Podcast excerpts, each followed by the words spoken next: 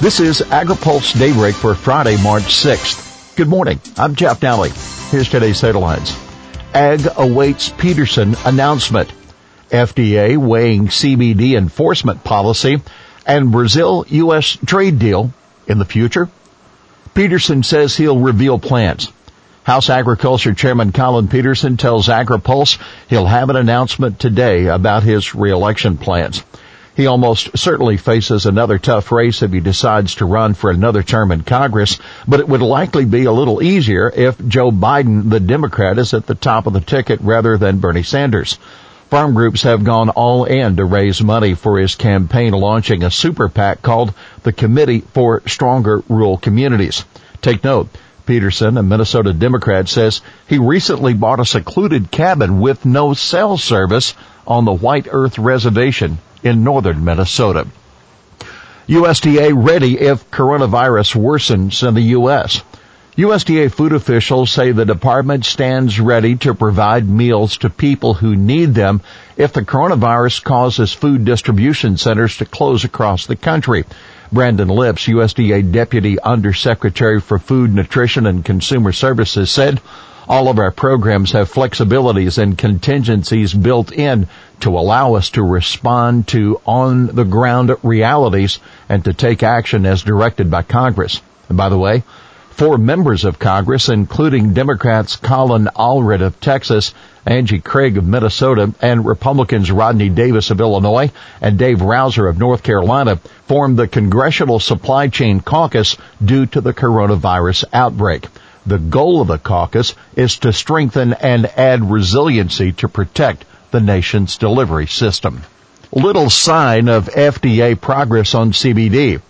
In a report to Congress, the Food and Drug Administration says it's actively considering potential pathways for allowing CBD and dietary supplements via a formal rulemaking process. But the agency continues to have safety concerns about permitting the hemp product in food. FDA also says it's working on a risk-based enforcement policy that would provide greater transparency and clarity about how it will prioritize enforcement decisions. No timeline for the policy was provided.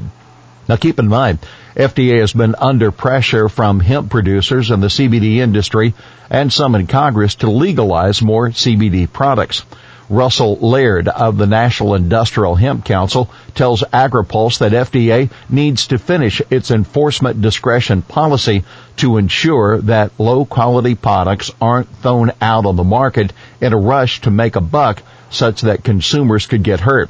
That's what the good companies are desperately wanting. UK, Mexico, slam US at WTO.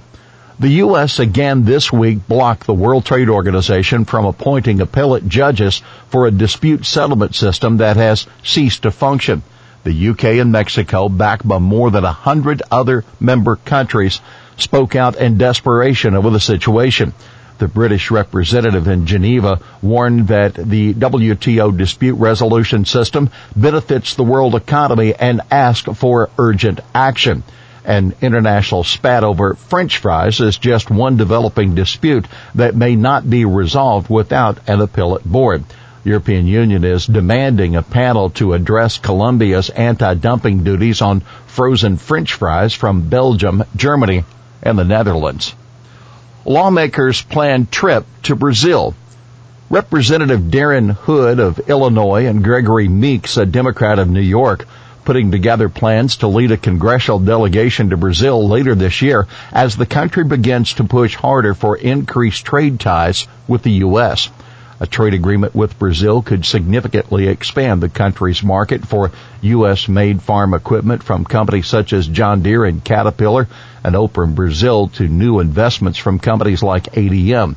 LaHood told AgriPulse after speaking at an event by the Atlantic Council. Also happening, Brazilian President Jair Bolsonaro is expected to arrive in Miami tomorrow. Speculations already rising that he will meet with President Donald Trump. Supporters of a U.S.-Brazil trade agreement say now is the best time for the two countries to work out a pact because of the tight relationship between Trump and Bolsonaro. States and Department of Justice square off over food stamp limits. Attorneys representing USDA, the District of Columbia, and DC-based Bread for the City squared off in court yesterday over USDA's new rule making it more difficult for states to get waivers from SNAP work requirements. The changes are expected to reduce the SNAP rolls by nearly 700,000 people nationwide, including 13,000 in the nation's capital. All the states are scrambling with very large regulatory burdens because of this sea change in the law.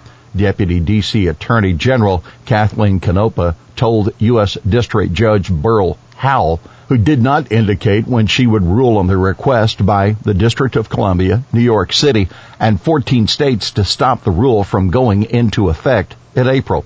The changes will require more able-bodied adults with dependents to age 14 to 49 to either work or be in job training programs 20 hours a week in order to receive benefits. Justice Department Attorney Shaitan Pantil defended the rule, but struggled a bit when Howell asked him how the government would deal with disproportionate effects on minorities. Patel said USDA would work with states to identify mitigation strategies. Uh, keep in mind also yesterday, USDA announced a plan to improve SNAP employment and training programs. Governor pressed to veto milk bill. The Plant-Based Foods Association is urging Virginia Governor Ralph Northam, a Democrat, to veto a bill targeting plant-based milk alternatives. The bill, which has cleared both houses of Virginia's legislature, defines milk as, quote, the lacteal secretion of healthy hooved mammals and says that any food products labeled as milk except for human breast milk would be considered unlawfully misbranded. The legislation must meet a difficult task before becoming law. It won't take effect until similar legislation is passed by October 2029 and 11 of 14 other states, mostly in the South.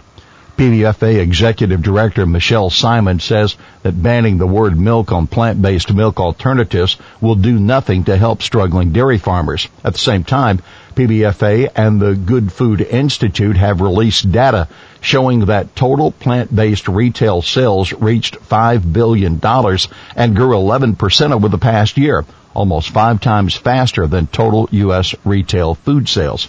The plant-based meat category grew 18% in 2019, up from 16% in 2018, and expected to top $1 billion in 2020, according to the groups. Here's today's He Said It. You're going to see more hungry people. That DC lawyer Vikram Swaruup in the SNAP court hearing arguing that the USDA rule would leave people without enough to eat. Well, that's Daybreak for this Friday, March 6th, brought to you by Watkinson Miller and Dairy Management Incorporated. For the latest news out of Washington, D.C., visit agripulse.com. For AgriPulse Daybreak, I'm Jeff Nalley.